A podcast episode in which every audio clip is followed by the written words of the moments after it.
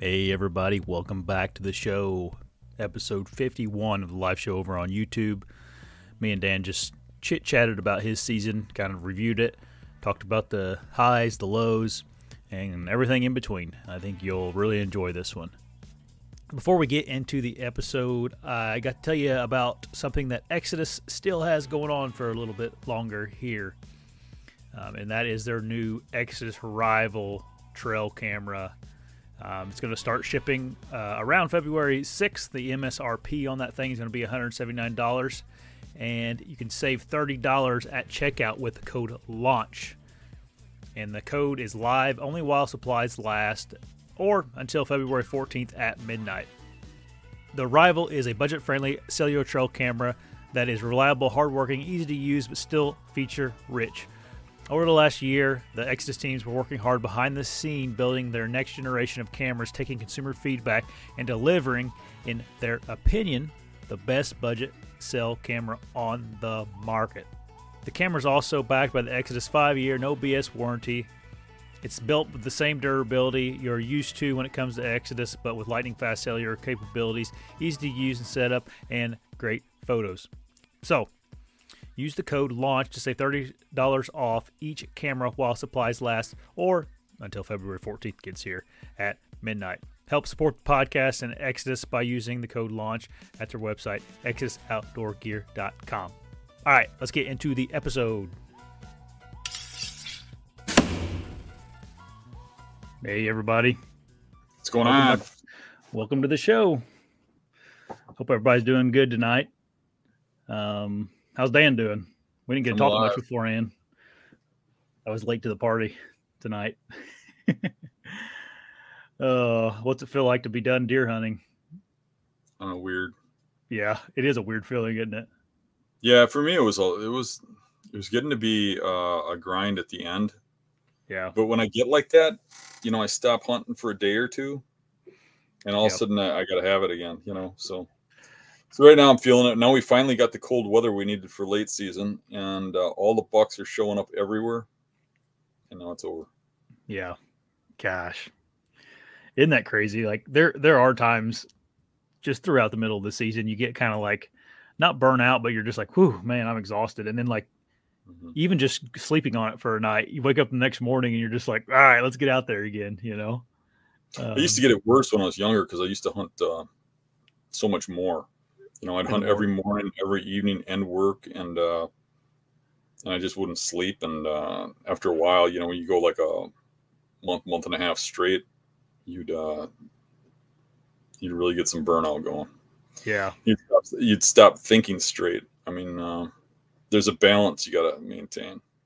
Oh yeah, yeah, for sure.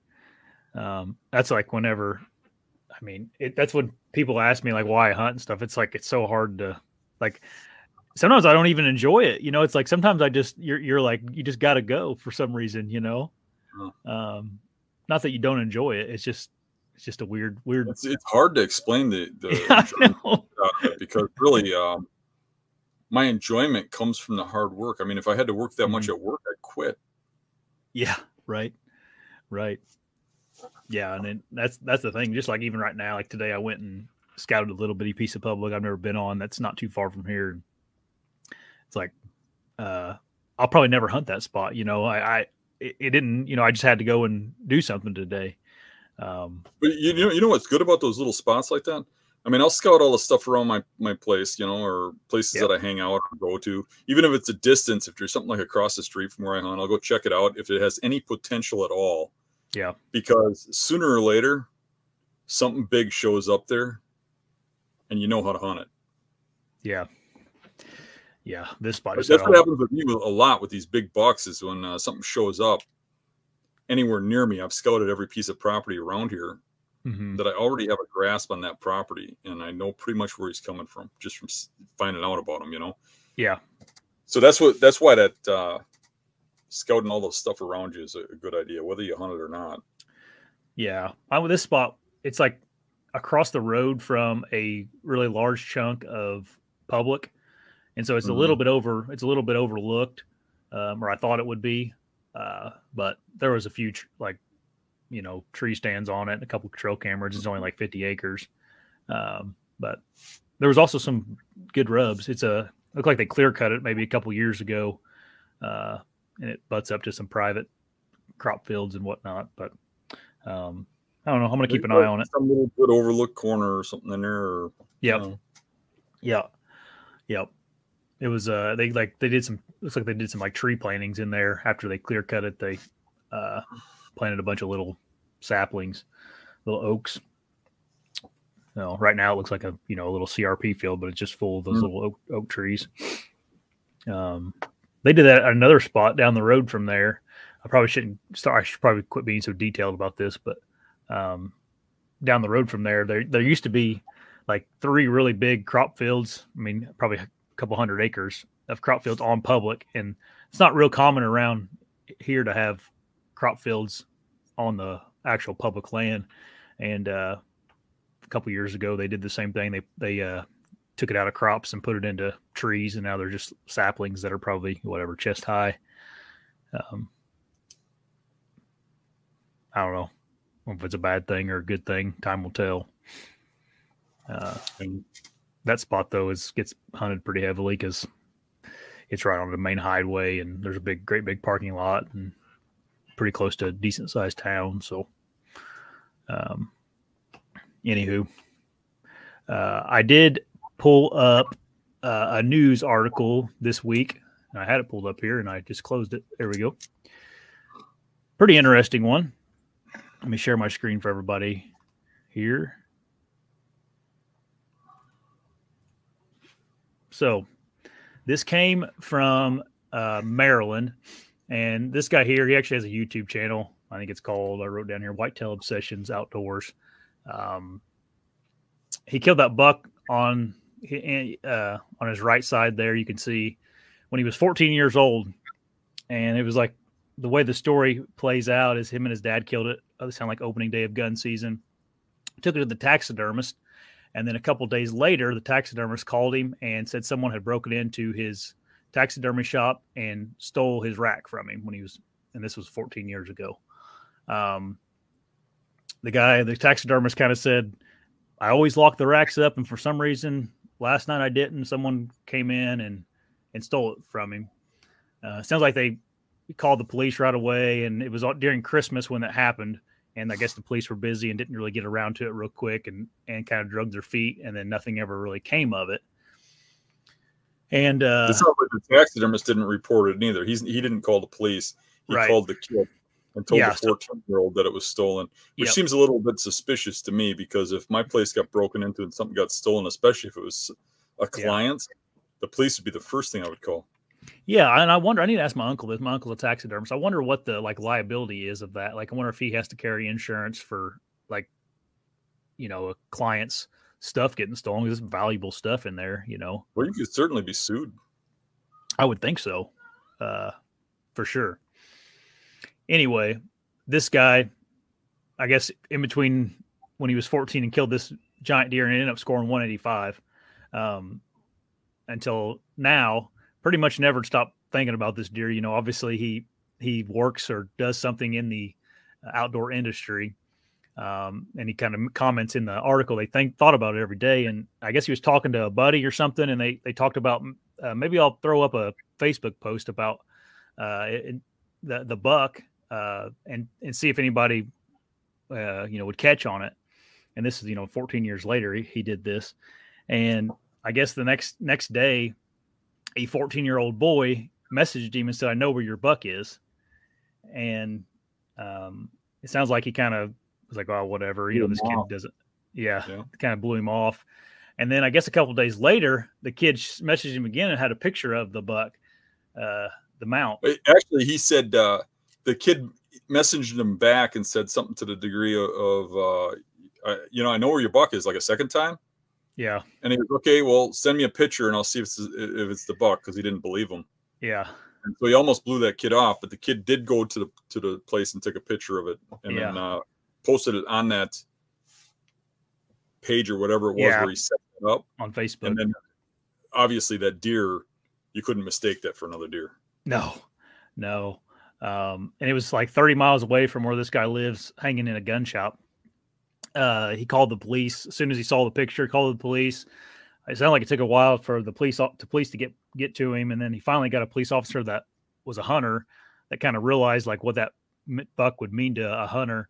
And the police officer met him at the gun shop. The police officer went into the gun shop first and uh, clearly saw it was the same buck, and they went in together and, and grabbed it. And the gun shop owner, I guess, got questioned about it by the police officer, and he claimed that he had some rentals that a tenant had moved out and left that deer in the in the rental when he moved out. Uh, I don't I don't know if there was ever really a uh, final say on what actually happened, but uh, this guy that got the buck stolen took it back to the taxidermy shop, and I guess the guy wouldn't come and look at it or kind of when he saw he had the buck, he wouldn't come outside or talk to him. Yeah, when he saw he had the buck with him, so um, it just seems suspicious.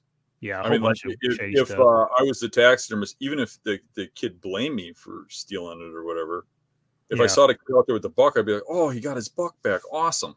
Yeah, and I'd come running right out. So obviously, there's just something fishy about that. I know.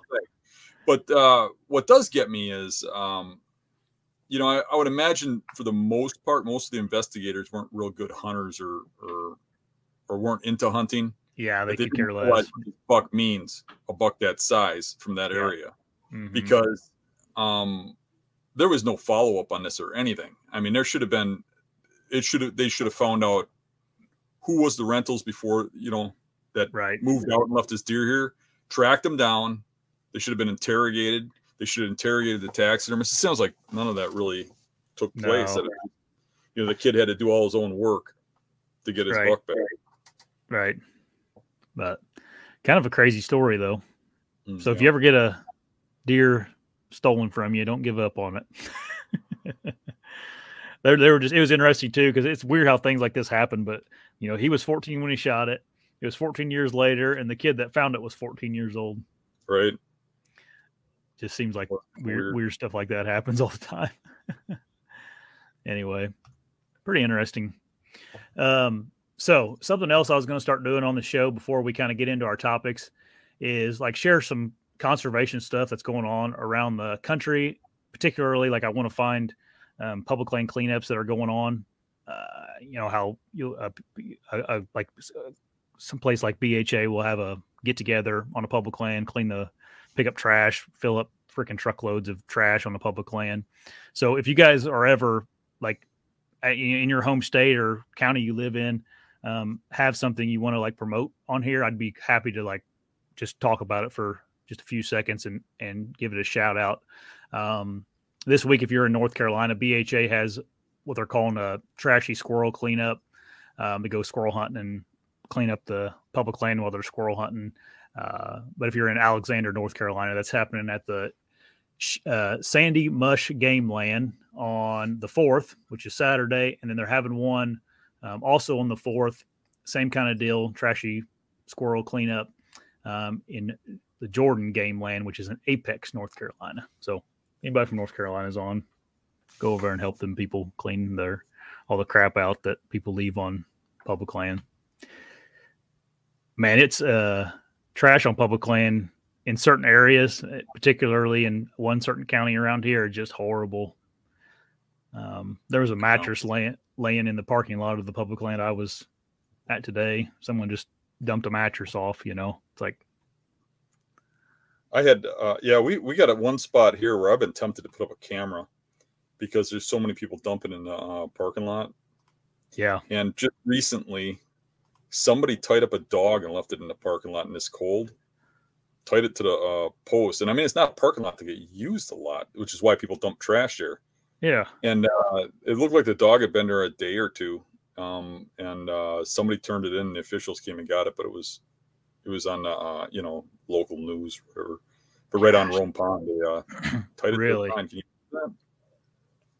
I don't, you know, I wonder if that was innocent or, or what, because it could be just somebody finds the dog st- standing there and thinks, "Oh, the hunter lost his dog; he'll be back" or something. But uh, yeah, I mean, you got what if somebody doesn't come back? You can't just leave it tied to a post.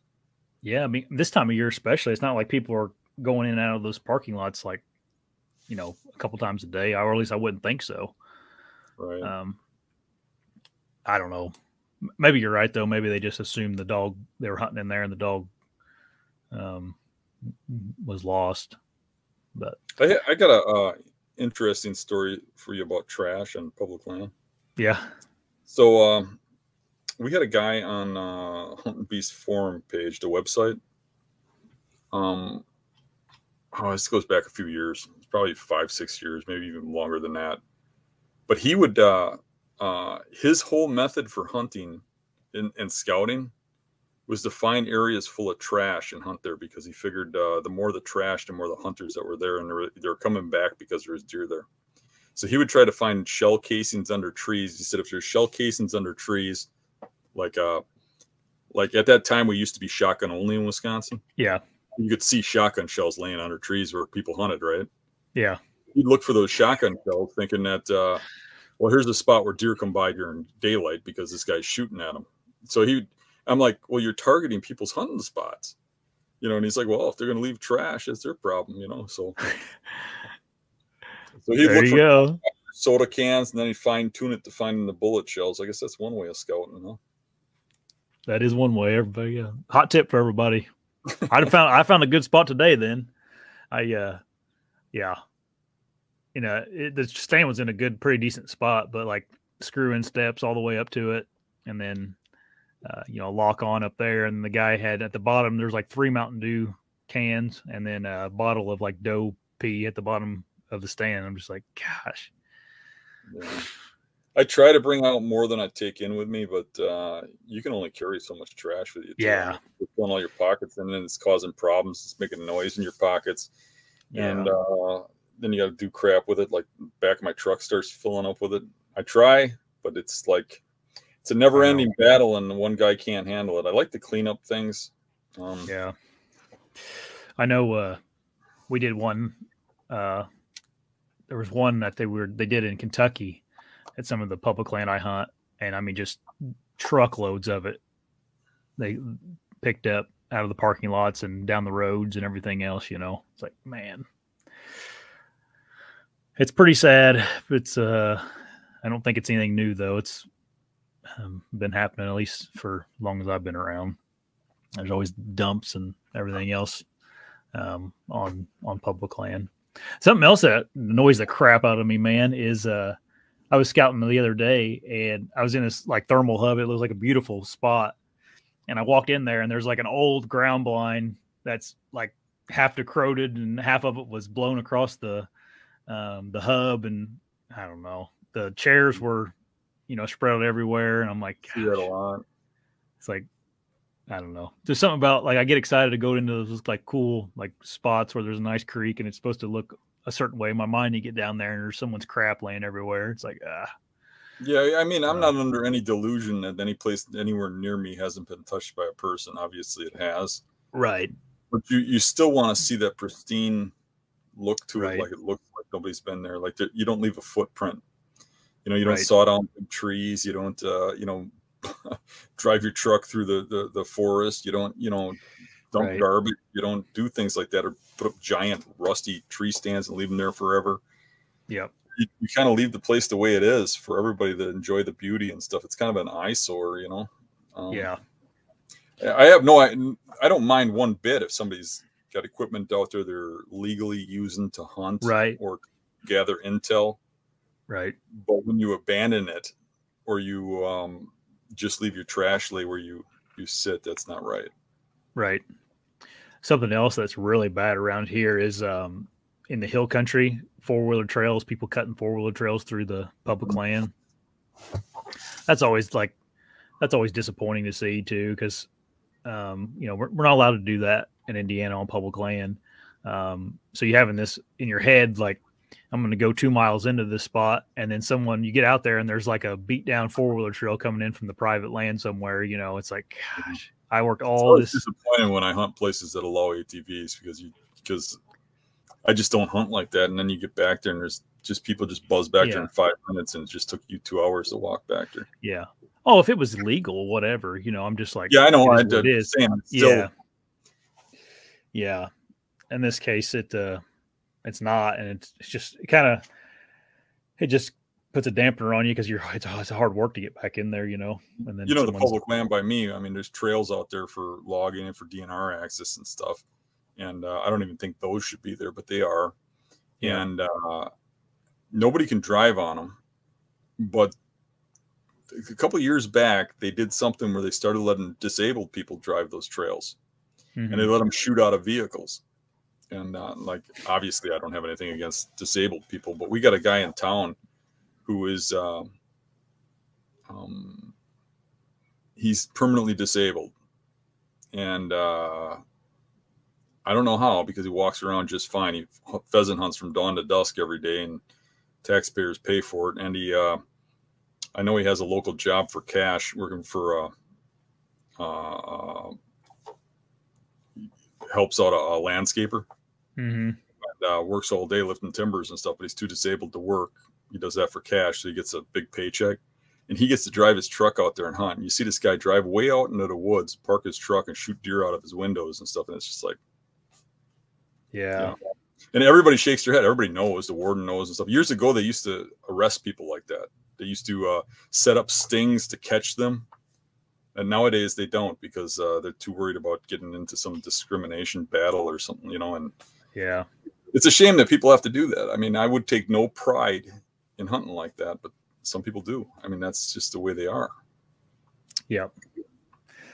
My my old pastor, uh, he passed away uh, last year, but he was he was disabled. He had some leg issues, uh, and he he shot deer out of his vehicle too. He had a permit for doing that, but uh, he was kind of a character. Yeah. Um, he never did it on public land. He always just did it on private, but um, just reminded me of him. It doesn't bother me as much as I make it sound like it bothers me. It more right. bothers that it doesn't bother this person. you know what I mean? Yeah. yeah. It's like, yeah. don't you have a conscience? Right. Right. No, some people some people don't. I don't know. Um it is what it is. It's like uh not that I'm against crossbows or any, anything, but uh it does seem like that was something else that you know my cousin uh, got hit by a dump truck on a motorcycle and he was he was literally disabled like he couldn't his arms didn't work very good. And uh, he got a permit before the crossbow thing was legal in indiana and that was all all fine and dandy you know. Um, i don't have anything against people using crossbows. I just wish that they would like actually tell you why they're using a crossbow instead of their your shoulders or your elbows hurting or whatever you know kind of kind of same thing, you know. I think I think crossbow. I, I, hate, I hate the crossbow haters just the way they act. Yeah, you know, I'm not saying that. I'm not, you know, if I'm it's like, legal. We, we you... both we both know a guy who has a permanent injury, who's always had to use a crossbow. Yeah, right. And uh, um, he don't have a choice. That or he, he don't hunt. And yeah. the hate he gets because people just don't realize it they just automatically assume he's out there, you know, hunting with a crossbow yeah. because he wants to have an upper hand on you or something. And people should right. just mind your own business, my yeah. opinion. Yeah, for you, sure. know, you you got you got you got to. The bottom line is every one of us has got to face judgment, you know, to ourselves mm-hmm. and whatever. That's it's um, what do I care what anybody else does? If I mm-hmm it bothered me so much that somebody was using a crossbow and maybe shooting bigger bucks than me because they're using a crossbow. I'd have to take a look in the mirror and ask myself, why does that bother me? Am I jealous? Am I, uh, yeah, you, you, know, is it, have I made hunting into some kind of competition or something? You know, yeah. to me, I'm just worried about me. Right. I think uh, something else I've, I've noticed is like uh, Todd uh, from Crossbow Magazine. I don't know if mm-hmm. you've noticed, but he's been posting some just random stuff on the Hunting Beast forum on the Facebook page, and like just because his username is Crossbow Magazine, man, he gets every time he posts something, he gets some comments about it. Yeah, it's a shame. It could it could be just about nothing crossbow related, you know. It could be just be him posting a hunting story or something, and it gets brought up. But no, I didn't mean anything by by that. As far as you know, you know, I'm not. I don't care if people yeah, use crossbow. I just, I just, I just think people, if they were just honest about why they're using them instead of just, you know, making some kind of an excuse for it, that's that's fine. Hey, did um, you see this thing? I'm going to pass you up a couple. Uh, you see this thing and see how fast this is growing? I'm going to pass you yeah. up. Maddie uh, mentioned today, she's like, maybe it's time to trim your beard up a little bit. And then I'm going to pass you for sure. I thought she Yeah. liked your beard. She, One day she does. liked it, the next day Well, she I just I just showered also. Like earlier today, it was like it was like I mean, it think you should- horrible looking. I think you should throw some beard, burdocks in it, cut a little off lopsided. You know, Shape, take- take take my your mustache and- off, maybe. Do it with a towel, you know, and then you know get all crazy Yeah. eyed. Yeah, look the part. Yeah, scare people away from all the public land around here. Just Man, shave, you, around gotta, like this. you look like a man with a beard. When you shave, you look like a little boy. yeah, Do I know. Um, one thing I get commented on is that I I keep my mustache too short. I don't I don't know how people grow their mustache out. Like I I couldn't do I can't do it. Oh, it's great Otherwise- because you, you can you can eat something really good, and the next day if you get hungry, you can just lick Yeah. your, your mustache and you'll taste it. Yeah. Well, I can't stand what I can't stand about my mustache getting long is like whenever I go to eat something, like half of my beard goes in my mouth, and it, I don't like that. Yeah, it always gets caught in my teeth Yeah, when I get So a long people- mustache. I've I've noticed people commenting on videos just saying like you're you. I see he's like your mustache looks weird. You need to grow it out. And I'm like I can't. I don't. I mean I could I guess, but I don't want to. It's funny. Maybe I don't maybe like people that hairs; those I got to pull out. I used to always just when I was a uh. kid. You know, remember when you were a kid, you you'd see old people with big bushes sticking out of their ears, and you'd be like, "What the hell?" Yeah Now I'm starting to get those. I have to go take tweezers and pull them out because I'm not going to be one of those bushy-eared old men. Oh, that's funny. Uh, anyway, we've been talking for a while about nothing here. Um, you want to talk about your deer season a little bit? No. I'd rather talk about the next one, but I'll talk about it. What the hell? Oh, so like I guess uh, now that you've you're done and like looking back on it, how, do you feel about your deer season? Like, obviously we all know. I mean, I, I had a blast, and uh, um, I chased my dreams. I held out for certain classes of animals, and uh, and uh, I got no regrets of staying true to the end of the season and, and having a blast doing it. And I don't have to kill something to uh, feel like I, I had a successful season. I got out of Yeah. it alive. I'm not injured. I feel good, and, and I had a blast hunting. And uh, so I, I'm fine with it. Um, obviously, I'd rather um, kill a giant buck every year, but Yeah. I think that's. I want to say that's the third season in my life that I didn't shoot a buck on.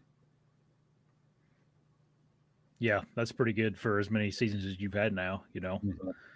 Um I was kind of preparing for this uh show a little bit. I was watching some of your stuff from this year, particularly the kind of the two deer that you shot um and didn't didn't recover. Um Those are kind of haunting, yeah. especially that The, first uh, one. yeah, that was a nice deer.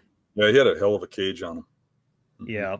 I was uh I I mean, I think the biggest thing is like uh, with with for for the hunting beast or the videoing uh, aspect of it is like you taught a, a really good lesson in that in that video. Um so I mean that's that video was a success in my opinion other than you know the part where it sucks that you had to you wounded a deer. Um There was But- there was several things that went wrong in that video that could have been righted. Um, and that's why I got so much regret with that hunt.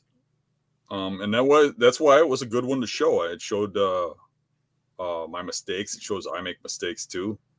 Um, Yeah. and several mistakes. It wasn't just shooting a buck in the wrong position. I mean, um, feeling like that was a good hunt to shoot a doe on was probably a bad idea, and that's probably where it started to cannon cannonball, the shooting that Yeah. doe. Um, I've been pretty patient about not shooting does on uh, buck hunts. I've Been going in and and and um, just waiting, not shooting small bucks, not shooting does, just waiting for a target animal because I know you let your guard down, you could ruin your hunt. And so on that hunt, I just thought, well, I'm going to do an observation here, but even so, that observation was pretty close to where I expected bucks. You know, but I was thinking I can kill a doe here. I'm out of it. I'm across some grass and stuff. I can kill a doe and uh, still do an observation hunt. And I shot that doe without taking a, you know, I always scan around, make sure there's nothing else around, but I didn't scan good enough. And that buck was in the field watching when I shot the doe. I just didn't know he was there.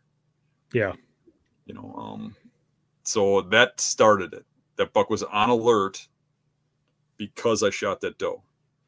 So then I shoot the doe and uh, I look over and I see a buck standing there and it's a borderline shooter. Mm-hmm. Um, you know, it's a nice buck. And uh, I'm thinking about it and, you, you know, contemplating whether or not I'd shoot it. It was like right on the, the border. And then I look down and see that big buck walking right underneath me, coming in fast. And I'm like, oh my gosh, this is a no doubt shooter. It's a giant buck, mature buck. I'm shooting this one. He's going to walk right underneath me, broadside or whatever. But he was on alert. He was coming in and was going to anyway, probably. But he's on alert. You could see he's on alert. I could see his tail go straight out. He's looking around like, why did that doe just run out of here? What was that whack noise, you know? But Yep. he's coming in. But he's looking all around, all over the place, trying to decipher what happened. And because of that, he he eventually, when he got right underneath me, looked up and saw me in the tree. He shouldn't have saw me in that tree. He shouldn't have looked up. Now, granted, I'm a little skylit there because of the small trees and the way the situation was. Yeah. He should not have seen me in that tree, but he did because of what I did with the doe. And then, um, legitimately, I can say this: I hardly ever wound a doe, miss a doe, have a bad opportunity at a doe Yeah. because I wait for right shot. Right. And over the years, what I've learned is even if they spot you in the tree, you just sit there and if they run, they run. They don't, they don't. But you think it's over, most of the time, they give you a shot. Yeah. Maybe they turn to run. Maybe, you know, and there's already a full draw with this buck, right? Mhm. But I, I put it into my head that this thing's about to bolt and I need to get an arrow in him. And uh, I really didn't think it was that bad of a shot to shoot right down its windpipe into its vitals. And it just, I probably because I shoot a less lesser weight than a lot of guys. A 50 Mhm. pound, maybe 70 would have punched it in. I don't know. But uh, uh, I, if I would have just waited and hesitated till that buck turned. So that one haunts me. You know, where that that buck a couple weeks later that I shot in the spine and the arrow blew up, Yeah. that doesn't haunt me Right. because I felt like I did everything right. Right. It just failed. I, I don't think that there's much I would change in that shot. Um, but the first one, I felt like that buck got wounded. It was lost. I killed it, didn't recover it, which is something I do not want to do, obviously. And I did that because of my own errors. And that's why that one bothers me so much. You know, not to say that Mhm. second one doesn't bother me, it bothers me, but it's not like the first one. Right. Well, that's why I think it was such a good video. Is like there's not very many videos like that out there where it's that's so that's as real as bow hunting gets right there. Like Most people won't show that. no, no, that usually doesn't get aired. You know, Right. on most most uh, platforms. Uh, so that I mean, that's a positive that came out of it. Everybody got to learn from your mistake. Yeah, and, that, and that's what you got to do. You got to turn those negatives into positives, and I felt so Right. too. I mean, I mean, you, can imagine. I just took a big pause, and I just said, "Oh, really? yeah, I'm going to put this out there. I'm going to, you know, I wear my my heart on my sleeve. That's what this is about, you know." Mhm. Um, and uh, you know that from from me. I mean, the, the guys that film with us or around us and stuff. I'm always preaching. And, you know, if something bad happens, you got to be honest about it yeah, people will pick up on it. You, you know what I'm saying? You got to put it out there, and uh, I got to do the same. You know, otherwise, you guys wouldn't even respect me if I didn't do that. right. Yeah, it is what it is. Like you said in that video, once you pull that trigger, you can't you can't take it back. You know, bullet. You can't take That's a- arrows and bullets back. that's as permanent as it gets. Um, yeah, and it, you, you know, um, you know, you're going to get the, the the the criticism on something like that. But what gets me is the criticism. Uh, most of those guys um, would have done the same thing in the same situation, or they, or they, uh, maybe they wouldn't.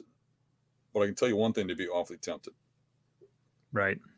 The temptation's there. If you believe that deer's about to run and you believe you can make the shot, and I didn't take a shot. I didn't believe I, I, I could make. I 100% believed I would kill that deer when I pulled that trigger, or I wouldn't have Mhm. shot. Right. So I mean, just about everybody that wants to shoot a buck like that, if they believe Mhm. 100% they're going to shoot it and they're going to kill it, they're going to take the shot. Right. But I think in hindsight, it happens again. I'm going to try and let it turn broadside. You know, maybe it takes a step back, takes a jump or two, gives me a shot. Maybe it doesn't, and I have to kill it a different day. But I mean, it was a long season from then on, and I probably maybe would have got another chance at it.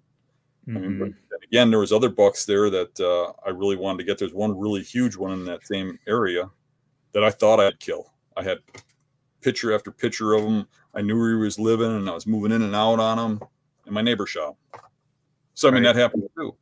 But you still got to have the respect for the animal to try not to take an empty shot or or to just Mhm. you know, let it go to waste.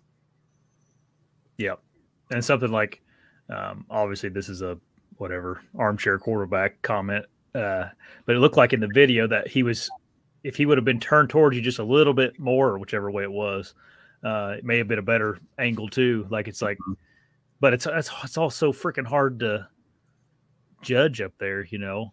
Uh, and the camera, the camera angle is different. Yeah, two things. Uh, Number one, camera camera angle is different than my Mm-hmm. angle. I looked like I was looking straight on at it, looking Yeah. straight on at me. Looking at the camera angle, it looked like he was on an angle. And Yeah. uh, uh, I don't remember what number two was. You got me. Yeah. You stepped me off in the first one.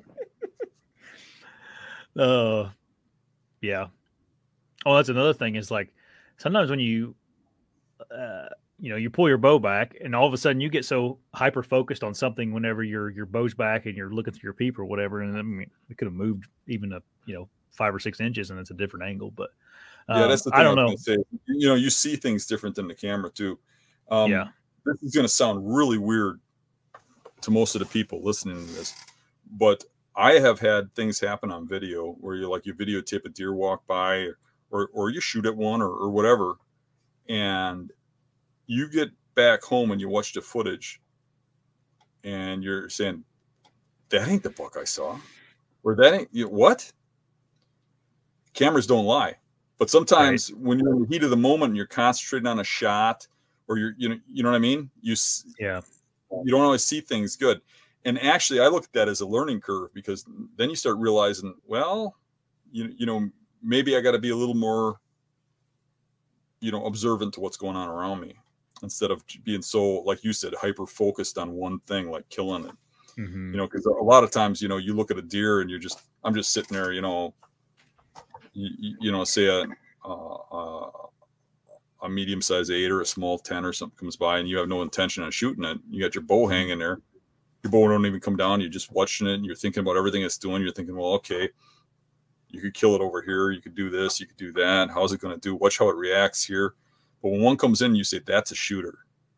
Mhm. I'm not thinking about anything about where it's walking, how things are going. I'm thinking about how can I get an arrow in that as fast as possible before it detects me. Right. And that was my downfall on that hunt because I was trying to get an arrow into it literally as fast as I could before it detects me. Yeah. And as to learned get you're ready. Yeah. Those giant deer, when they get to a certain range, when they get within about 10 yards, they just have a knack for figuring you out. Yeah. You, you want to get an arrow in them at about 20 yards, and you, but that's not always possible. Mhm. And that is one of my things is that uh, um, giant bucks got to be treated with the same respect that I treat those with. You got to wait for that shot to be perfect. yeah.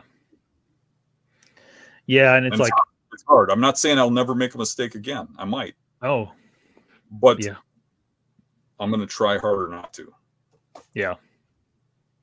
Yeah, that's what uh it is kind of crazy how we um we want so so bad to get one of those bucks that we lose our mind like that, you know. It's like it's like too bad almost, you know. it's too bad we want them so bad. it's like a catch 22. You spend all this really hard earned time to uh get that opportunity and then wanting to kill it so bad is actually like a downfall to actually killing it, you know, sometimes. Um On that it se- doe? on that second buck, Mhm. um, I thought that was a good video too because uh, I never turned that camera off, and I really believed I killed that deer, and I just let everybody think I killed it, just like I thought, Mhm. until I got over there, and they got to see my heart drop, just like they saw my excitement go up, because it looked Yeah. like on video too that I killed it. Yeah. You know, um, so that was an exciting video with a huge letdown, basically. That looked like a big deer too. Was it? You think it was bigger than that first one, or No, he wasn't bigger than the first one. He was big, but he wasn't bigger than the first Yeah. one. The first one was a giant. yeah, He had a bushel Yeah. basket. yeah? I could. The, second one, the the you know the uh, obviously the deer wasn't as close, so you could. It's hard. It was hard to tell exactly how big it was, but it looked like a nice one. Mhm. Um, yeah, That second one, I uh, that's public land that gets a lot of pressure. And I put a trail camera in there just before season, and in a 30 day period, I uh, maybe a little more than 30, maybe it was 60 days. I got mhm. 40 different bucks on on. on Yeah. camera. it was insane, and there were so many shooters on that camera. I was like, "What the heck is going on here?" And and it's public land it gets pounded. Huh. Yeah, that goes I to show you, I guess. pictures. Yeah. But the camera wasn't where I hunted though. The camera was probably a quarter mile from where I hunted. Right. But I figured where they would be basically during the season, you know. Yeah. Right. Something else I noticed. Uh, I'm sure you noticed this when you're editing the video, but that first buck, did you see that your arrow hit a leaf or something when it came out of the bow? I couldn't remember if you mentioned that in the video or not. I don't think I mentioned, but it did. Mm-mm. That could have been enough too to knock it. If it, you know, it knocks it just a little bit out of uh, tune, the arrow wise, or the messes the fly. There's a lot of things can go wrong on a hunt. I mean, uh, it can, Yeah. you can hit a leaf like that. I had, uh, if you, if you, and I know you saw this recently because we were talking about using the footage for, for a seminar, but Yeah. uh, that buck that I snuck up the tree when it was in the cattails bedded, Mhm. if you watch that footage up close, the reason I blew that shot is when I shoot, uh, one of the uh, one of the fletchings rips off the arrow as Mhm. it comes out of and, throws the arrow off. Crap like that happens. There's Yeah. that is completely out of your. I, I I mean, how do you how do you control Yeah. that? right, right. Yeah. Yeah. That's like a I shot uh I don't care, I'll say it, a rage broadhead there for a while. Um and I stopped shooting them because I was I got paranoid because like I'd put one on my you know, a nock an arrow and I look over and one of the blades would be hanging down or something crazy. Um it's like man, you just never know what can happen when you're shooting. I seen an guys shoot those and, and, and hit a deer right in the ribs and have it just bounce off. I've, I've seen it where they don't get no penetration. I I seen a guy on a, a guy not shoot a shoot a deer that was uh, uh, over 200 inches. Um, he shot it right in the chest cavity behind that shoulder. Um, but w- obviously we weren't there to see it. You know, it was on a guided hunt Yeah. kind of thing. I was, I was there setting up stands for people. It was an Illinois outfitter, and uh, this guy just said I just shot a giant, you know. And um, we went in there. Me, me, and uh, uh, another guide went in there and uh, just started searching for this thing. We couldn't find no blood or anything. We are like, "You sure you hit it?" Yeah, yeah. He was using he was using um, an expandable broadhead, and uh, he said the shot was perfect. And uh, we just it was early season, and we just kept going up and down this trail, and then I just looked at the terrain and figured where I thought this buck would go because we couldn't find even a drop of blood.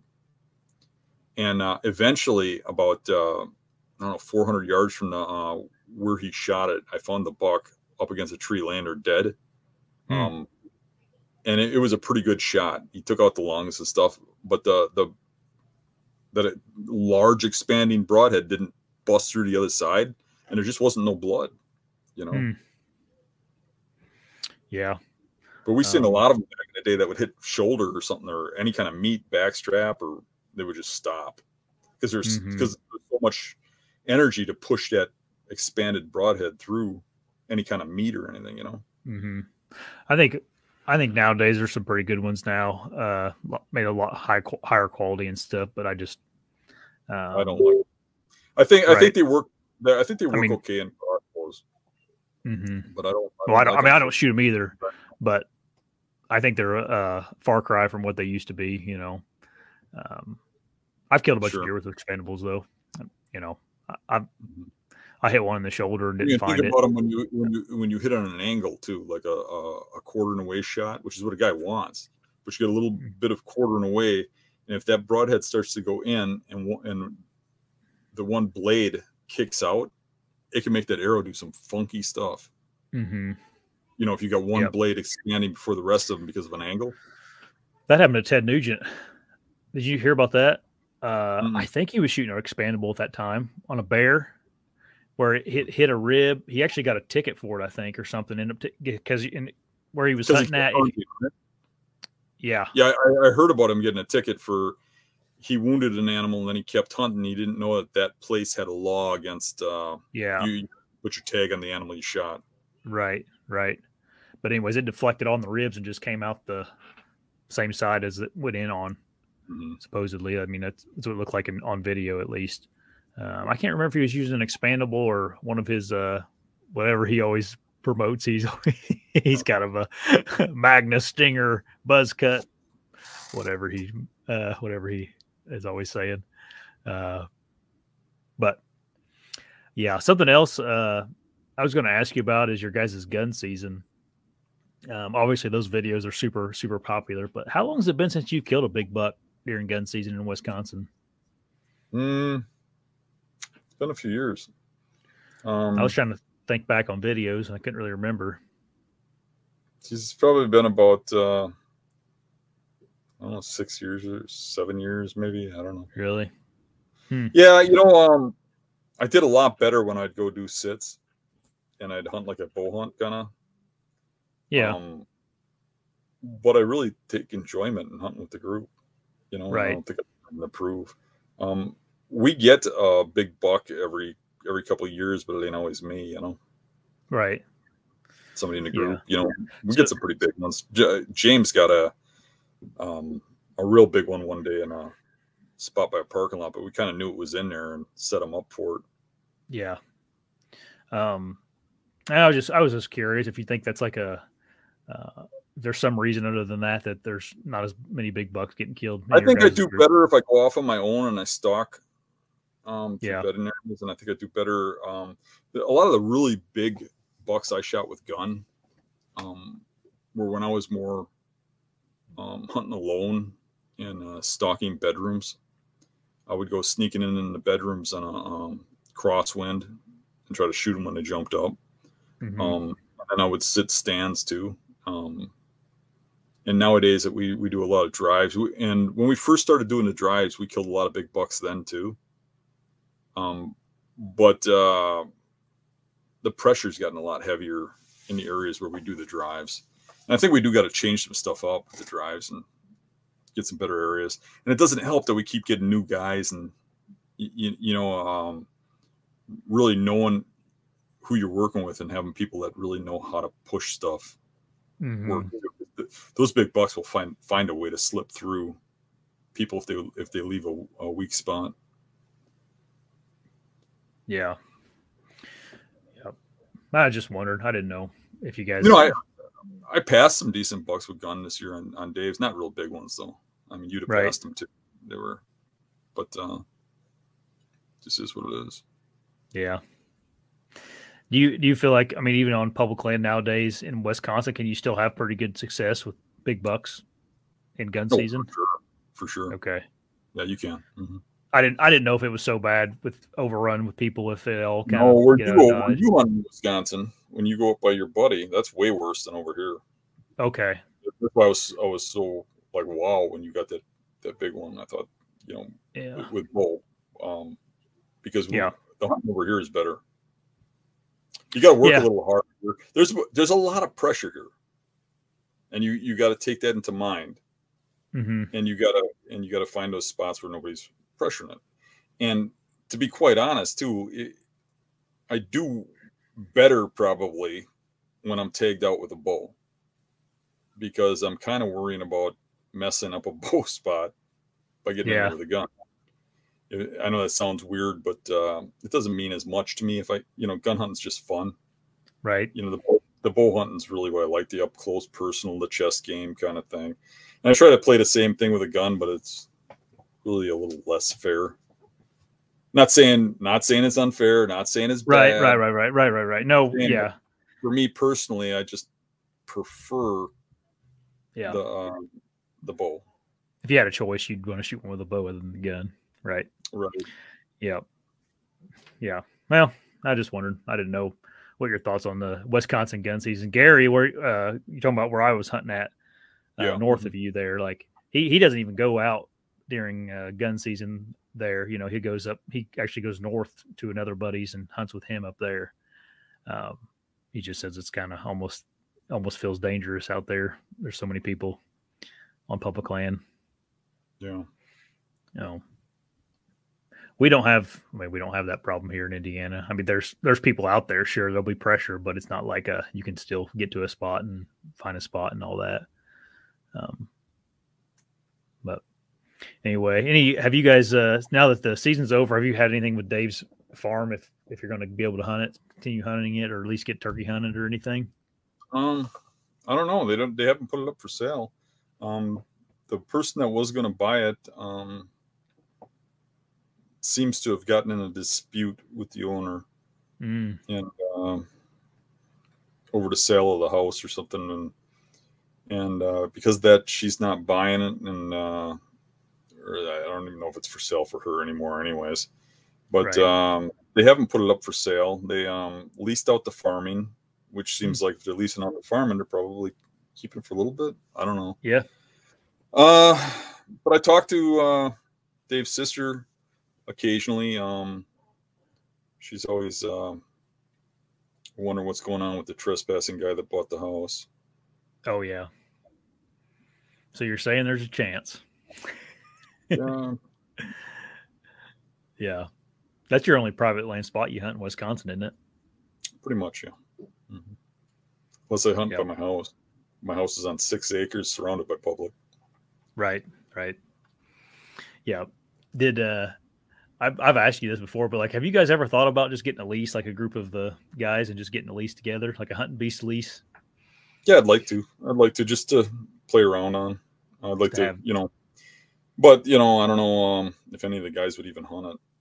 Really, It would be- probably- It'd be cool to um to have it and then be able to do like seminars on it and Correct. That's what I was thinking too. You put food plots on there and stuff. You do seminars. You show people how to set up properties, and it'd be fun. And uh, you, you you know if it gets too easy, you just up the game. But uh, um, I would I would enjoy that. Yeah. I was thinking about that the other day. It'd be cool to have like a this a It's- spot where you could Yeah, as far as the group though, I think you know like uh, I mean, you look at like uh, like Rick. I mean, we went on and did all that scouting. We were on big bucks. He didn't even want to hunt them. He just wanted to go over by uh, the conservancy. You know, I mean, there's a ten pointer coming through this point every day. Ah, yeah, well, I don't, I don't want one handed to me. Go to that outfit. I- I- I'm good. I'm uh, I don't know if Rick's on tonight or not. I'm sure he is. But uh, you know, that's that's all right though. He's got to have for whatever whatever his reasons are for thinking that way. He's got his own reasons. Just like I don't want somebody telling me how to hunt. If that's what he likes to do, that's what he likes Right. to do. yeah. Um, but I mean, why even do all that scouting if you're never going to hunt any of the spots? You know. Um, It's fun.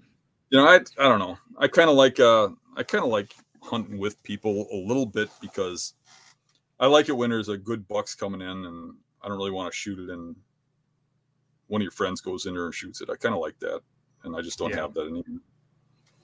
I'm sure I'm sure nobody that's watching this would want even want me to hand them a deer, right? So. you know, the thing is too. I mean, you really don't want to just give it. You, you know, have some random guy go to one of these spots either. I mean, and I, I kind of like the fact that you, you know somebody that's out there with you side by side scouting the stuff hunts it, Right. you know. Kind of a team team deal. Yeah, yeah. You know, even like um, I mean, look at me when I go down by you. You're always like, "Oh, over here. You you probably kill one over here," and I'm like, "Yeah, I kind of want to go over here and try this." And You're like, Yeah. "But you kill one over here," but no, but I want to do this. This is what I do, and it's the same thing. I mean, you just uh, you know, everybody's got their own, you know, yeah, about them, what they like to do, and how they like to do things. Yeah. Yeah, you really didn't even hunt any of the spots I I uh recommended to you when you were down in Indiana. You went down to a different area which was fine. You guys were on good deer there too, but um, yeah, yeah, I got, I got, I got on one. I just, uh, if I go in and, and redo it, I would. But I mean, that's that's how you learn a spot. You make a mistake or two. I mean, Yeah. I went in there, um, that spot I found during the hunting public challenge. mhm, Saw a buck, went in there and and almost killed him. Yeah, So then I went back, I'm like, I'm going back to the same area. I'm going to kill that buck. And I got in there, and probably from airing that on the hunting public, there was people set up all around the point where that buck lived. Where there was Mhm. no setups there when I went in there during the challenge, but I'm sure people recognize the spot when it yeah, aired sure, on the hunting public's channel. yeah, So I kind of it took me a little while to, to fine tune it, but I figured out where the buck had, had- was living, and I, I got a pretty good crack at him. But he came in from the wrong way and came in at dark, and I'd probably already boogered him a little bit walking all over the place. So, but now I got another, you know, a little more knowledge of the of that Yeah. spot back down, and um, yeah. but uh, you, know. I do like going to areas that you recommend. Don't take that wrong. I just I really Oh, I don't. for that buck, you know. But uh, I like, you know, I like hopping around, seeing new stuff, and hmm Yeah. Sometimes, sometimes I, uh, uh, a couple spots I think I sent you to, I, I about could have killed you. it gets some of that stuff. Uh, it's hard to get into. It's steep. well, I'm, I'm doing pretty good now. I mean, I'm I'm oh yeah, I meant when you came the very now. first time you the very very first time you came down here though you were like sixty pounds heavier than you are now. yeah. but you always got there. I know that spot I sent Eric the last time he did was it's a freaking long ways away from the the truck. Yeah, and Um, I I kind of I, was liking that spot. That was a good Yeah. good area. Mm, I went in there the other day and did some scouting around.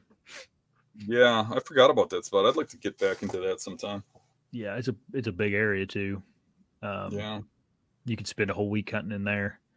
Uh, that's another thing would- is like I, was, I think I was like a day late. yeah that, uh, I ran into that guy that uh, still hunted through the whole thing. yeah. I w-. I went and scouted uh, back to the west or to the east down that hub Mhm. uh, the other day, and it it was it was tore up in there pretty much. I mean, Yeah, it's a phenom- phenom- phenomenal area. yeah, on the um down that drainage back towards the east on the north side, uh, it's like a clear cut there, and it's all nasty and thick on those points right there. So Mhm. I look like good bedding. So that's where Maddie found that little shed at. Hmm. That's where Huck, Huck took a dump. uh, anyway, um, we've been on here for about an hour. You wanted to get some to some questions? sure. All right, Jason. He asked, "What's the most exciting thing about the off season for you guys?" Mm. for me, I mean, I just I love I love scouting, especially going to new areas and scouting, just exploring around. Um, that's that's probably the most exciting thing for me. I like I like to find big sheds. because because really, I mean, um, in a lot of cases, I'm killing the bucks right now.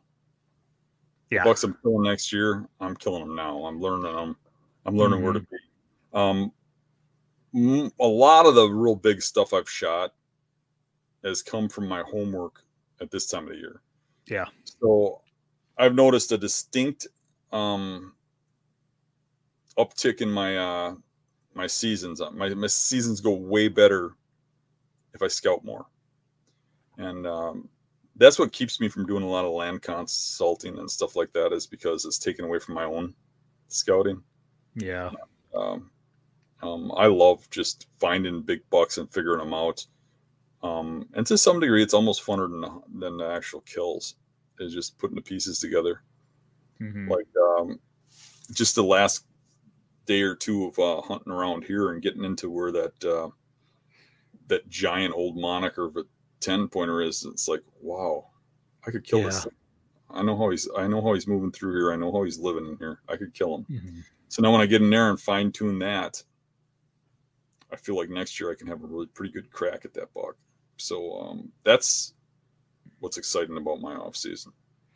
Yeah. Oh yeah, I just I get almost giddy thinking about like, you know, I know some deer that lived, or I think they lived, you know, through deer season, and just getting in there and trying to figure those deer out a little better than I did this year because obviously I didn't didn't shoot them. Um, that's the most thing. That's the most exciting thing for me. All right, let's see here. He says Josh and Dan, but this is going to be a Dan question because I'm not. I don't not much buckthorn. Uh, could you share your thoughts on buckthorn and how substantial patches impact deer? You don't have a lot of buckthorn down by you? Not really. Brace for it. yeah, it's just coming. Yeah. So uh buckthorn by me is um fantastic deer habitat. And it's fantastic deer food. It's fantastic for deer period but it's an invasive species that's taking over and killing everything else. So um, it's a bad plant, but deer yeah. love the leaves, and the leaves stay green a lot longer than most other leaves, like well into the fall when everything else is dropping. Um, and the deer eat those green leaves; they love them, mm-hmm. and uh, um, they the trees are really bushes and they grow in a way that it's almost impossible to get a stand. And I'm sure some of you have seen the videos of me force feeding a tree stand into one of those buckthorn bushes. Mm-hmm. I, I, do it occasionally, and uh, you have to you have to get in there. And uh, buckthorn generally um, is so thick up top that down low, you know, once that stuff starts to mature, it's just open forest so uh, you got to kind of bend down, but you can see forever. So I mean, you know, from from maybe chest up, it's thick. It's a jungle. But if you bend down, you can see forever. So from the ground is very difficult because you don't have any cover. You have a, you, you know, you have a trunk, a tree trunk, and no brush on the ground because there's no trees around or anything to fall down and give you brush and stuff. So there's not a lot of cover. I mean, you can find cover. Don't get me wrong but there's a lot less places to ground hunt in that stuff than there is like in a forest. So generally, I want to get into the buckthorn a little bit, get a little bit elevated off the ground, or find a tree in there. But the trouble is, you get specific positions you want to hunt, and then you you struggle with how am I going to hunt this, and you got to find some way. But um, the great thing about buckthorn is because you can't get a um, uh, a conventional tree stand in there. I mean, you can't mobile hunt in it with a uh, saddle. The saddle will not work in buckthorn. Yeah. Uh, most stands won't. My stand won't work in most trees, but there's occasional one I can get it in where I can stuff it in. You know what I mean? Mm-hmm. Um, or you can get on the ground and stuff yourself in there if you can find the right situation and try to blend in. But nobody else hunts it because they can't get their stand in there, they can't get their saddle under, they can't get their their this that or they can't use a climber. You know, they um, what are you gonna do? Put a pop up in there? You know, yeah. then they're gonna yeah. So the only way to really hunt it is to you know force a situation, and if you can go into that stuff and um, catch them off guard. I mean, the the hunt we were talking about earlier, not the one at Dave's, but the one on the public, the, the one where I shot the big one a couple weeks later in the spine and didn't recover it. Yeah. That's that property that held, all those big bucks in that camera. And that property just gets pounded. Well, I knew all those deer would end up in that buckthorn. And they did. And that buckthorn was easy access from the road. I mean, it was not very far walk. It was right there, right where everybody walks up to it and hunts the edges of it. Nobody goes in there. They don't go in there because there's no trees to hunt. There's no place right. to put a ground blind. There's no, you, you know what I mean? So occasionally, like gun season, you have people walk around in there but they, you know, they got to have cover to bed, but they'll be bedding in thick stuff adjacent to that buckthorn. They'll move into the buckthorn to, to during the daylight, and that's just a. The buckthorn is one of the most uh, underrated areas right now. Throw it up here on the screen so people kind of know what you're we're talking about. What buckthorn, is like. uh, got those green leaves that uh, the one next to the one you highlighted. See the purple berries. These right here. See the berries there? Yeah. Yep. That's that's the stuff that we have right there. That's the buckthorn. Mm-hmm. Um, the deer don't eat the berries; they eat the leaves. Those green leaves. Yeah. And um, I don't know. You find one of the trees, but it's like a bush. If you Yeah. think of a lilac bush with bigger trunks, that's what it looks like—a lilac bush. But uh, maybe double the size. Yeah. Here, there's there's a good. Get up here. The screen back up here, like this right here. Yeah, yeah, but uh, they do get trunks on them that are probably Yeah. Right. y- y- Quite a bit know, bigger.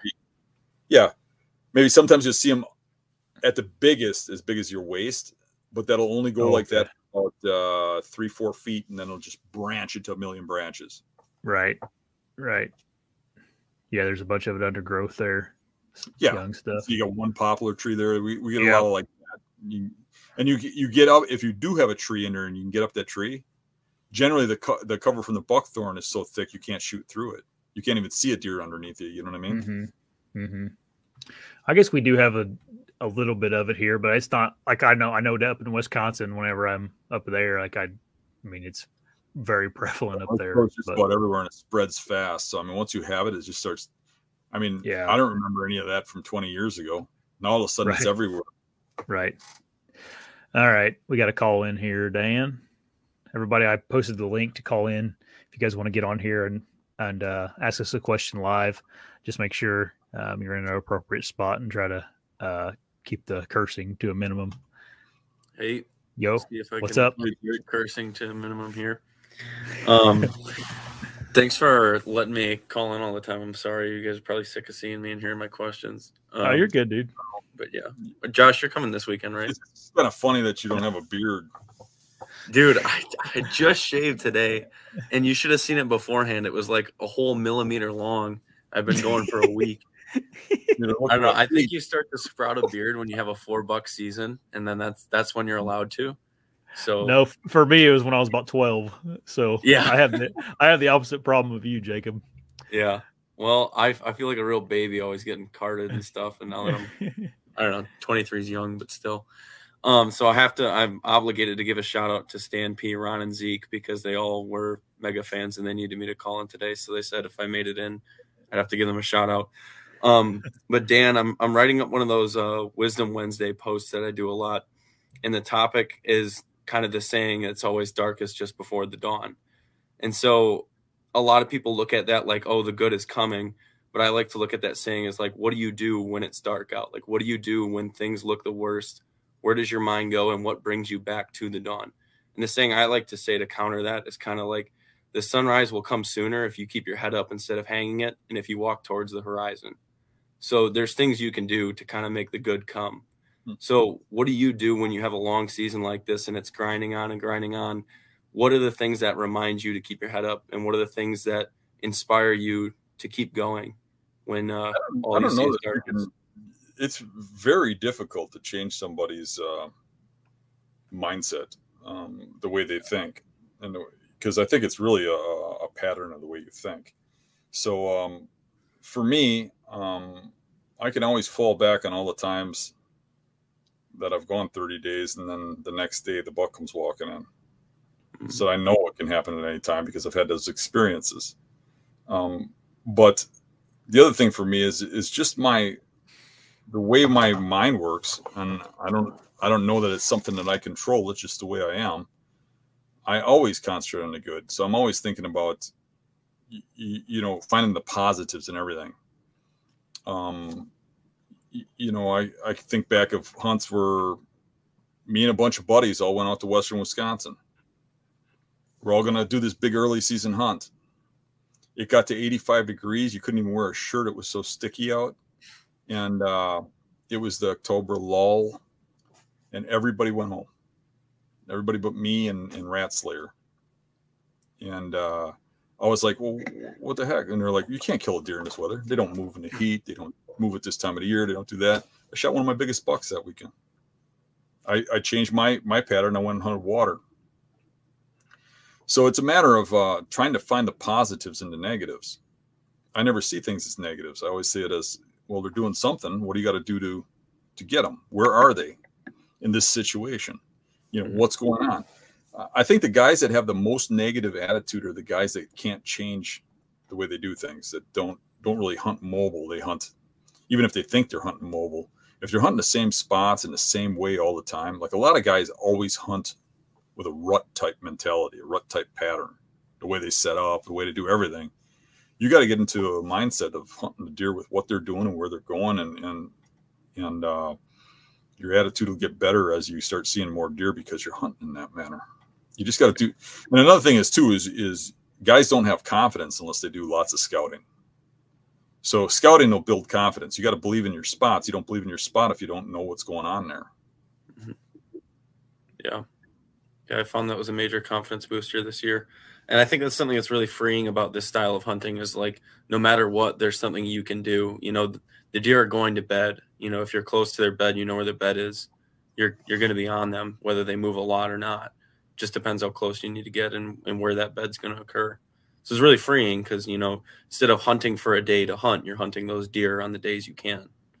But Josh, what would you say for that? Um, you mean about your your uh, my uh, long drawn out question? The, the, darkest before the dawn, or whatever you said earlier. Yeah, yeah. What do you what do you do when you feel most discouraged? What kind of brings you back from the brink? Um, I think the quicker you realize is like nobody nobody really cares. You know, you you gotta you gotta have that mindset that like um I'm trying to f- figure out a better way of saying that.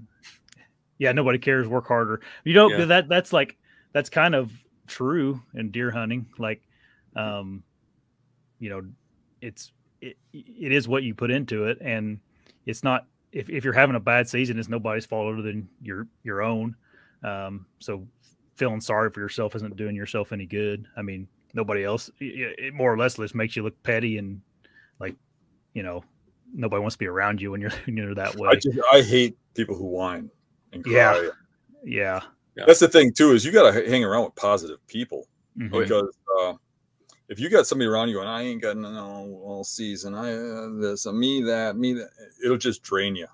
You you'll get upset too. I mean, mm-hmm. you got to be around with people who pump you up.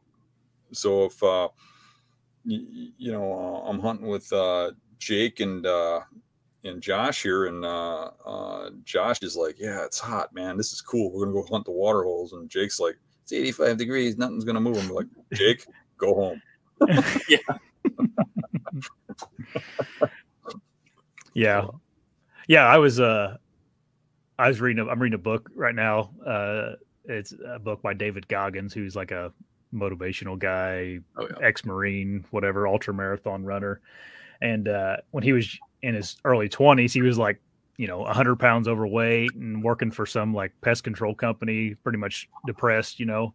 Yeah. And it turns out he was ends up being this guy that's uh, you know, uh, a marine. He's he, he like beat the world record for most pull-ups in a day. Two-time um, two-time yeah. Navy SEAL BUD/S training yeah. and then yeah, and he, and, yeah. And people always ask him about like what uh, you know, why are you that way or what, how did you become that way? Because he's like I, I was not that way when i was younger. And he said his fear was like going to heaven and being this you know 100 pound overweight guy that worked as a pest control um, pest controller for his whole life and god getting up there and god saying um, you know you were supposed to be an ex you know a two-time uh, marine and or whatever the what he what he's turned out to be. So that was his motivation. So I think you just got to find your motivation, just keep going, Great. not not make excuses. So yeah, yeah. Anyway. There's a lot of good lessons to take from him, certainly, and and you guys, of course, too. That's why you got so many viewers on here now. People itching to ask you questions. You know, it's it's probably pretty cool. And I'm not gonna say you guys are like David Goggins or Cam Hanes, but people no. certainly look up to you in the same way. So um, I'm happy to be associated with people that have this kind of platform and knowledge to to share with the world. So, well, thanks, man. Coming out yeah. this weekend, Jake. Yep. Yeah, I'm actually just. Uh, I know you were talking about drone footage and stuff, and um, I'm just trying to iron out the last few things and charge up the the drone, get the camera rolling. So maybe Josh, you don't have all of the weight on your shoulders of all the recording. I, will, I won't be oh, there this right. weekend. That's right. No, I'll, next, I'm, I'm, yeah, I'll be in the second weekend. The second weekend. That's right. Yeah. So yeah, I guess I'll do as much of the filming as possible for this. And Dan, strap your go my GoPro to your head and just go and be happy to be there. So, yeah. Thanks for that. That's a good, good question, man. Thanks. Appreciate it. See you guys. All right. See ya. See ya. All right. We got another, another, another Jake on. Hey, Hey, man. Hey guys, how you doing? Good. How are Good. you? Good, good. Um, quick question. It might be a little bit um, specific for what I'm dealing with, but uh, I think it could be applicable. But I have a, um, it's like clear cut slashing, we call it, or whatever, uh, up here, and it's it's fairly large, maybe a mile by a half mile, but um, it has. it's kind of hill country, but it ha- it's all small, maybe a hundred foot of elevation change, but they're the hills are right in the slashing and they'll go up and down and just be a knob essentially just a knob sticking up. And i've gone up there and in the winter and things and they're all bedding right on top. And it's fairly it's really thick and it's pretty tall. I bet the trees are mostly you know 20 feet tall whatnot. But uh but i don't i'm, I'm struggling on how to how to go about hunting that and and getting uh getting close enough i guess with a bow where to catch them you know you'd think they'd be able to know you're coming from way far away so that's what i'm kind of dealing with with that So, so for me, the, the biggest thing would be to do what you, what you've kind of already did is go in there and look at those beds in, in winter time. Um, probably when there's no snow, so you can actually see where they're laying before there was snow, like during regular season. hmm Really look at exactly where they're in there and how they're coming in and out of there. Look at the trails, follow them back and stuff, and find a point that you can get to without them hearing, seeing, or smelling you. yeah uh, to intersect at the very first and if it's and if it's uh 50 yards from there great if it's 200 yards from her, okay but get to that closest position you can get to where you can do a setup and if you look at this time of the year and you set it up now and you have those those pins saved hmm and your route in and out saved and uh, you maybe you have to clean up a route a little bit. Maybe there's a fallen tree you got to kind of make a route through or around or something. But uh, you get that done now and then just Okay. leave it be until it's time to hunt.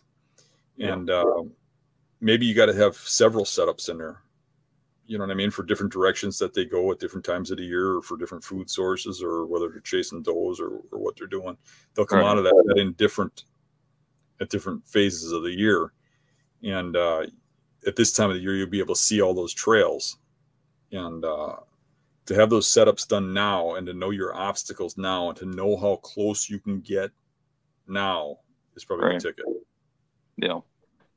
I killed one buck in that, that same slashing, but I was hunting the edge, um, edge of it and shot him real early, like first week of the season. Uh, he actually had cut hair from a broadhead already.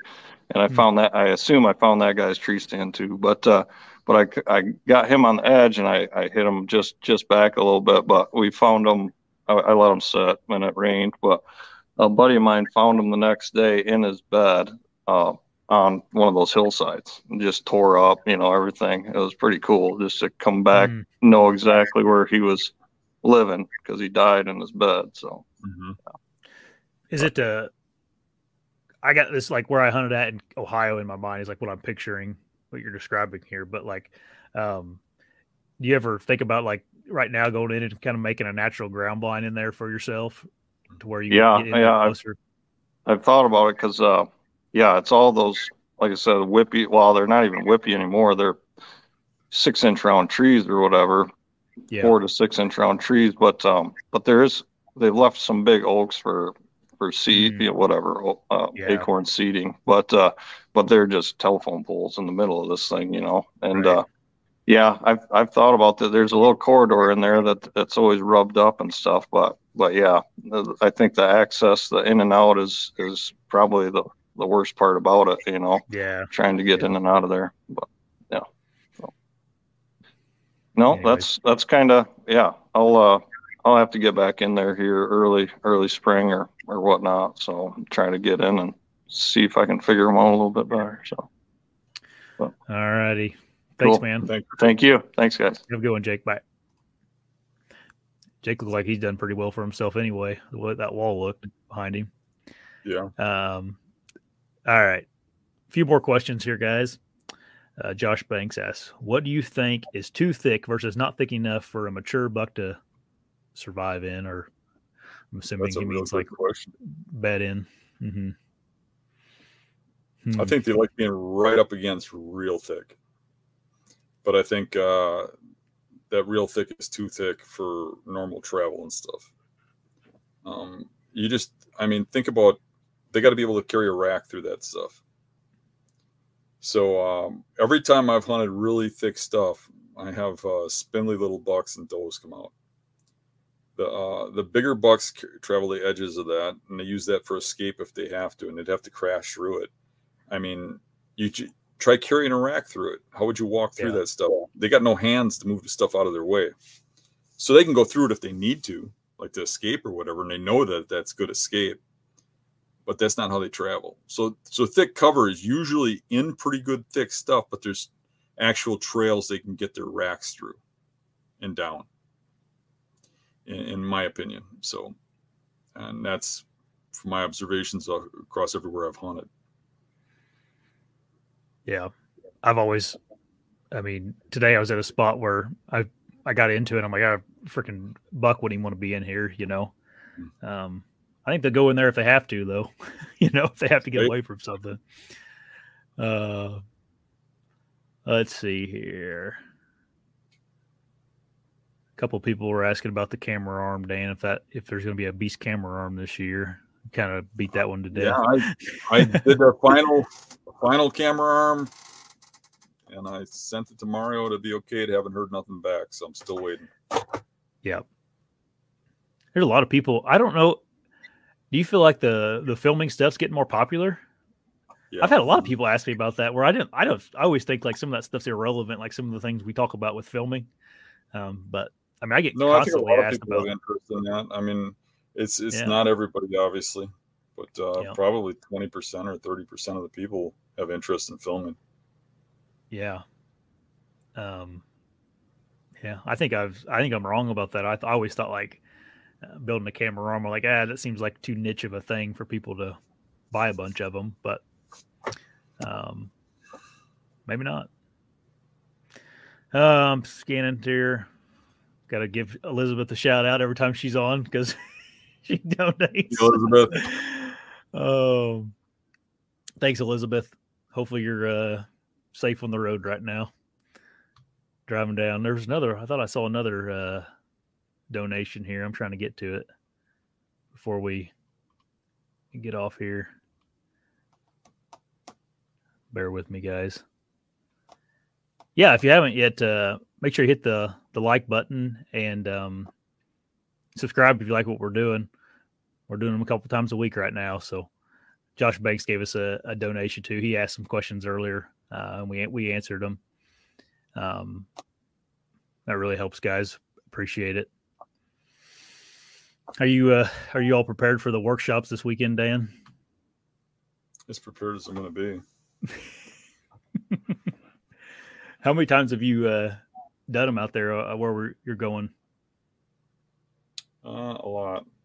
Um, we started doing these workshops. Uh, geez, I think it was around 2006 or something. I don't know. Yeah. Um, when we when we originally did them, we used to go. Um, we used to just take 10 people Mhm. and we go to uh, Dave's farm. We do the whole farm and look at all the bedding in there, all the setups and stuff in there where I've killed Mhm. big bucks. And then we go out and do the same big one we do on the public land. Mhm. And uh, by that time, we'd get we'd start at you know like eight in the morning, and by the time we get done, it'd be getting to we get to the trucks by like almost dark, and then we go we come back to the house and eat, and uh, it was it was crazy. it's a long day. Yeah, it was a long. That's funny. All right. I'm kind of skipping around here, guys. Uh, if you guys could pick one food source to target, what would it be? I don't really target food sources, but if I was going to, it'd be acorns. Early season and acorns. hmm I'd probably say the same thing. I don't know. Where I live at, it's so hard to target acorns because there's so many of them. Yeah, it just Uh, depends where you hunt. I mean, it can be the same thing Yeah. here too. But if you if you specifically seek out areas that have less acorns and smaller patches of it, even if you're in an acorn jungle, I mean, like if I was going to go um out to western Wisconsin and uh, in the hills, and that's where I had to hunt, and everything was acorns, I'd probably go down to the swamp, find an acorn island, and hunt it. If you know, if it Right. was early season and the acorns were dropping, because you're going to have a hard time getting them to move in the hills, but in the swamp, they're going to move a long distance to get to those acorns on that island. So it's relative. I mean, uh, you you, it's like what we were talking about before. I mean, when it's uh, 85 degrees out, you don't tuck your tail and go home and say it's too hot to hunt. Mhm. Figure out what you're doing, right? And find a way to hunt them. You know, it, it, where that gets hard is like say, um, say you got a 200 incher living up on that hill and and uh, where where you live, Josh, and uh, he's on those acorns, and now you're like, okay, now what do I do? Yeah. He's got acorns dropping in his bed.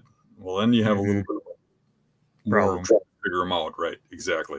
But if you're hunting deer, if you're just after a big one, well, then you can go hunt on islands or whatever. But it's kind of hard. Uh, I know it is for me when I'm onto something really big to just go shoot something that's 140 or something when you know of something that's Mhm. really Mhm. giant. you know?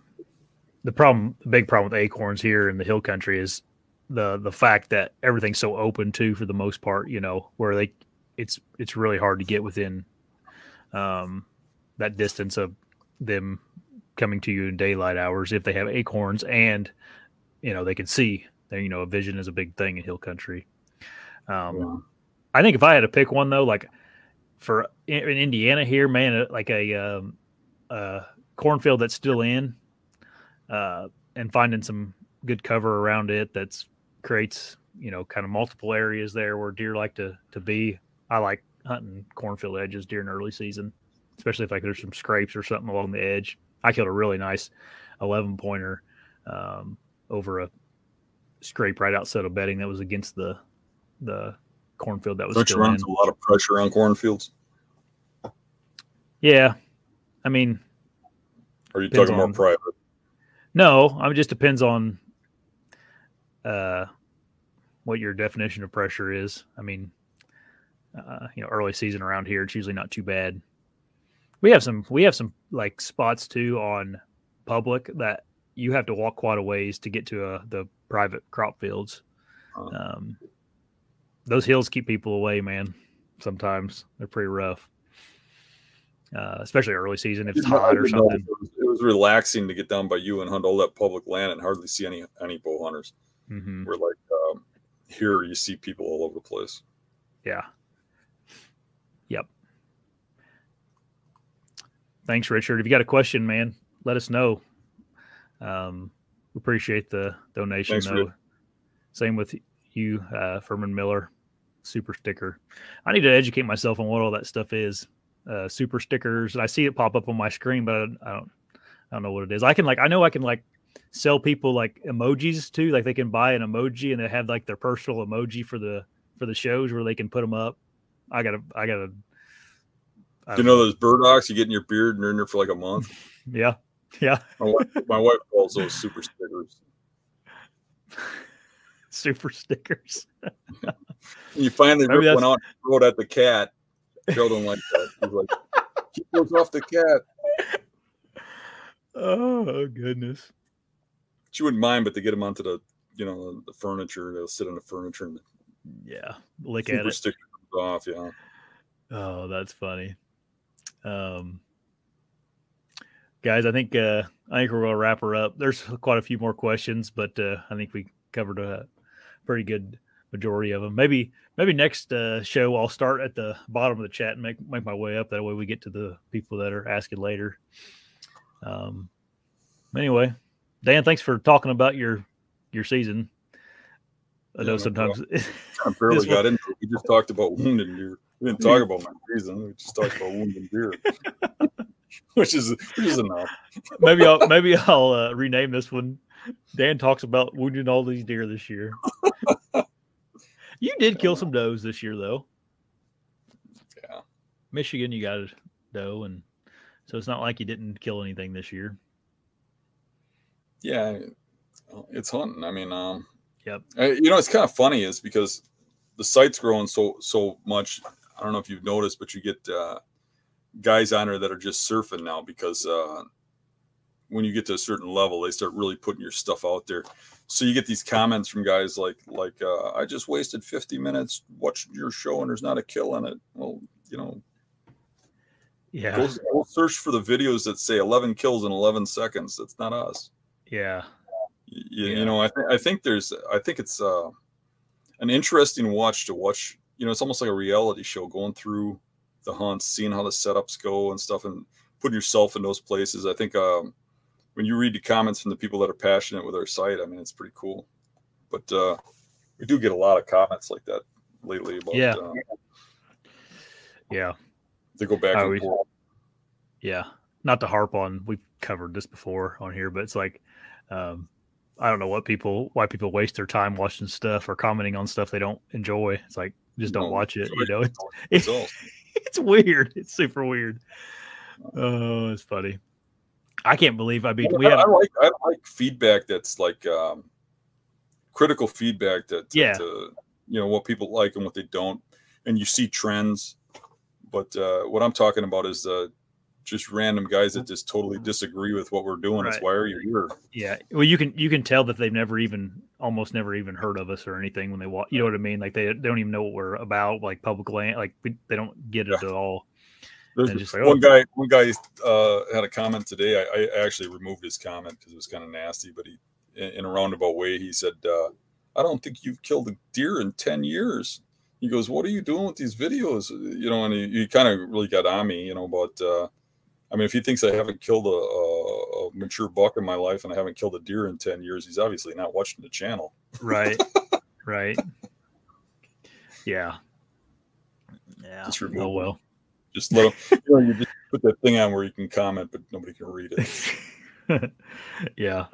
Uh, ah, yeah. I don't care if they if people make comments like that, but I'm sure it was Well, the comment was way worse than what I just said. right. Right. Uh, I, I'm, not, I know. I'm not removing him because he disagrees with what I do. Yeah, right. He probably says some vulgar things in the I, comments. I should have probably made that real clear because otherwise we'll get all kinds of nasty. Yeah, I that's why I was bringing it up. I can't repeat the things he said on here. Yeah, right. Let's put it like that. Yeah. Yeah, Try That's something else. to the ground. yeah. We haven't really reflected on much about how much this freaking thing has grown. Like we have almost 400 people on right now. It's that's crazy because we started, uh, you know, about a year ago now on this one. We've this is episode 51, so 50. Yeah. Well, a little less than a year ago now because we've done a couple a week. But um, I knew this would take off really well. I mean, it's it's it's a it's a pretty cool concept, yeah, and uh, it is it is cool to watch how rapidly it's growing. I don't think anybody, at least that I've seen. I mean, there's pod like podcasts that are on YouTube that people can watch, but I don't think anybody does live stuff Right. um, this regularly. At least I think there's some. So there are some, but not, um, not really, not really like this. there will, there will be people that copy you when they see your success, but uh, you, you know, really, uh, what makes a person successful is being original and being themselves. yeah, There's a million copycats out there. There's only one Ted Nugent. There's only you know Yep. one Dan Infalt. There's only one Josh Teulker. You know, yeah, um, and, and when you're original, that's what's what's good. I mean, there's a there's a million people trying to be the hunt hunting public now. mhm, Now that they they've done that, you know, you know what I mean. But Yeah. uh, what you got here is original. You're the first, you know, to do a, a to really do a hunting live show like this, and mhm. I think it's pretty cool. It's pretty cool. I think I like you know how we're doing kind of a couple a week now. It's something else that I th- I was thinking a good deal is maybe like on like Thursday nights it'll just be me and you, and maybe we could try to get some certain guests on uh, Mhm. Mondays. I'd like to get some like like longtime beast members that have that are really good hunters on. Just you know people you may not have heard of, but would be good good people to talk to. Um, you, you know what I'd like to do is I would like to um I don't know, we got to set it up. We talked about this a little bit, but I don't know how we're going to set it up, but we should set something up where we can get some um, good feedback from longtime beast members. Um, maybe some video footage if they got any pictures of the big bucks they've shot and some testimonials, you know, Mhm. on, on, on beast gear or on, um, learning things from from the years of the the forum, the the channels we've been on, the, the shows we've done and stuff. Um, even going way back before you, it'd be really cool to get some of that uh, testimonial stuff because I know I've I've gotten um, messages and stuff from people that have shot state records and stuff using our tactics and things like that. Um, and I've never been one to like uh, run around posting their their crap up all over the place. But it really would be cool if those people are open to sharing to put some videos together with some of those people, just with their testimonials and pictures. And Yeah. stuff. we just have to figure Yeah. out how to organize that. But I would enjoy that. Yeah, yeah. I think, um, I think that'd be good. Something good to do this summer too. Whenever after we get through these seminars and whatnot, and Yeah, um, it'll be yeah. The hunt. I think season starts, pulling up with the stress right back on us and set up seminars for us. yeah. yeah. Something else I think that just got like confirmed. We're gonna do one of these at, uh, or we're gonna be at the uh, Mobile Hunter Mobile Expo, show? right? Yep. yeah, Uh, and we'll do a live, a live show there. And I think it's two days in it, or is it one day? Yeah, two days, I believe. Two days. I think we'll probably do two Yeah. live shows back to back, Yeah. one each day. That that's a long time away from now. Obviously, in July we'll we'll talk about it more between now and then. But I know we got a lot of people from Michigan um, that watch Yeah, us. instead of having So, people call in, we can pull them out of the crowd and stick them up on the stage. yep. Maybe you Anyway. can dance them. Yeah. oh, jeez. We won't depant you. I promise. I won't. Maybe Dan will. Anyways, Josh. thanks everybody for getting. thanks everybody for getting on tonight. Uh, we'll, we'll see you guys. Yeah, we'll see you guys uh, next week. Talk to you later. Bye.